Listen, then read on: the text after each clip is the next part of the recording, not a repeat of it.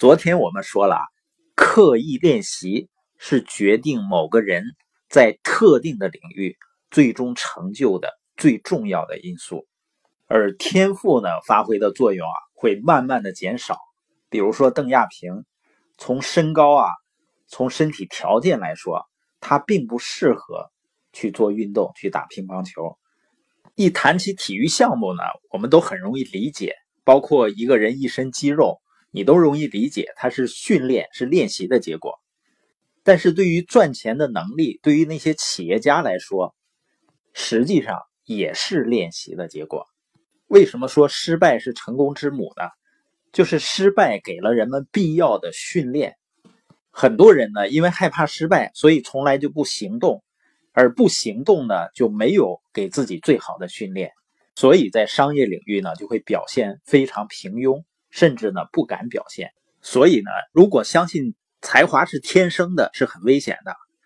因为人们如果觉得，比如说这个孩子是音盲，那他绝不会去学习演奏乐器啊，或者学唱歌了。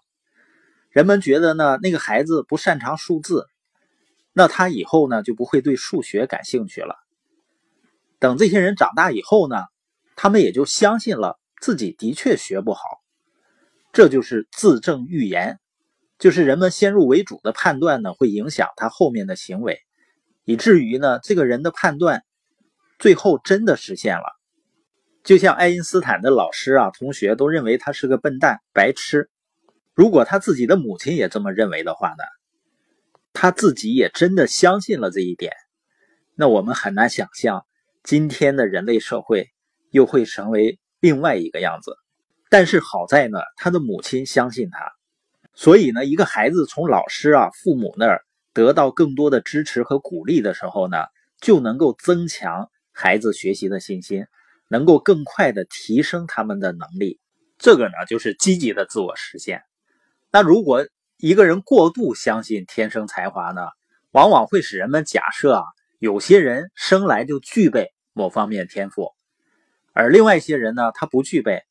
如果你相信这个观点呢？就是在鼓励和支持有天赋的那些人，并且打击没有天赋的那些人，从而制造自我实现的预言。那刻意练习呢，就是为了提高绩效，或者是呢提高自己的技能而进行刻意的练习。我们前面讲的微习惯呢，是指的为了养成一个新的习惯所使用的方法。而刻意练习呢，就是在我们养成的习惯的基础上，去刻意的提高，也就是离开自己熟练和舒适的区域呢，不断的去练习和提高。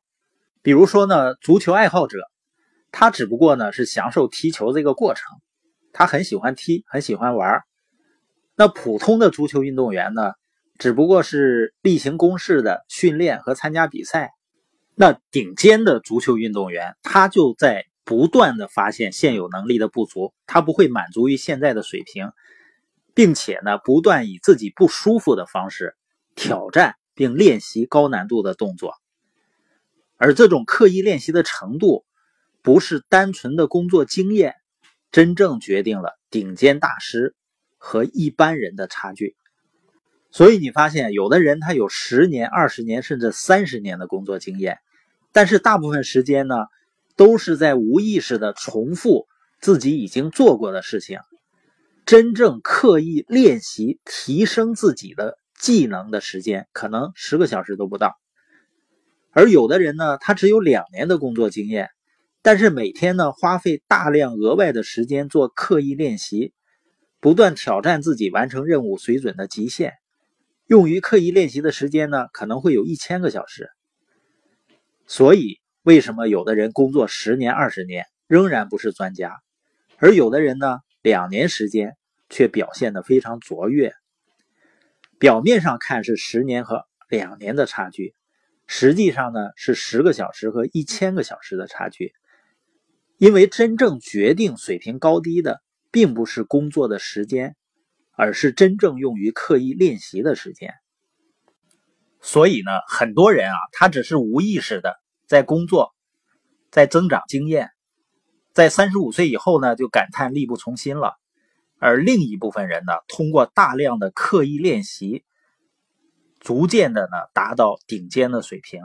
这也是为什么我们经常强调，你每天听完播音以后，要有意识的去思考、去总结和提炼，然后呢再去分享。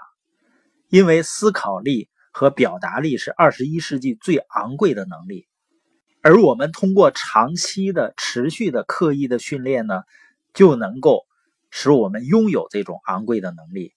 那对于多数人来讲呢，他可能就是听一听。啊，觉得有道理，然后呢，明天再继续听另外一个有道理的播音。那今天我们播音的重点呢，就是如果你顺其自然的、无意识的重复自己每天都在做的事情，跟你真正刻意练习、不断的提升自己做这个事情的能力，这两者之间的区别呢，就是平庸和天才的区别。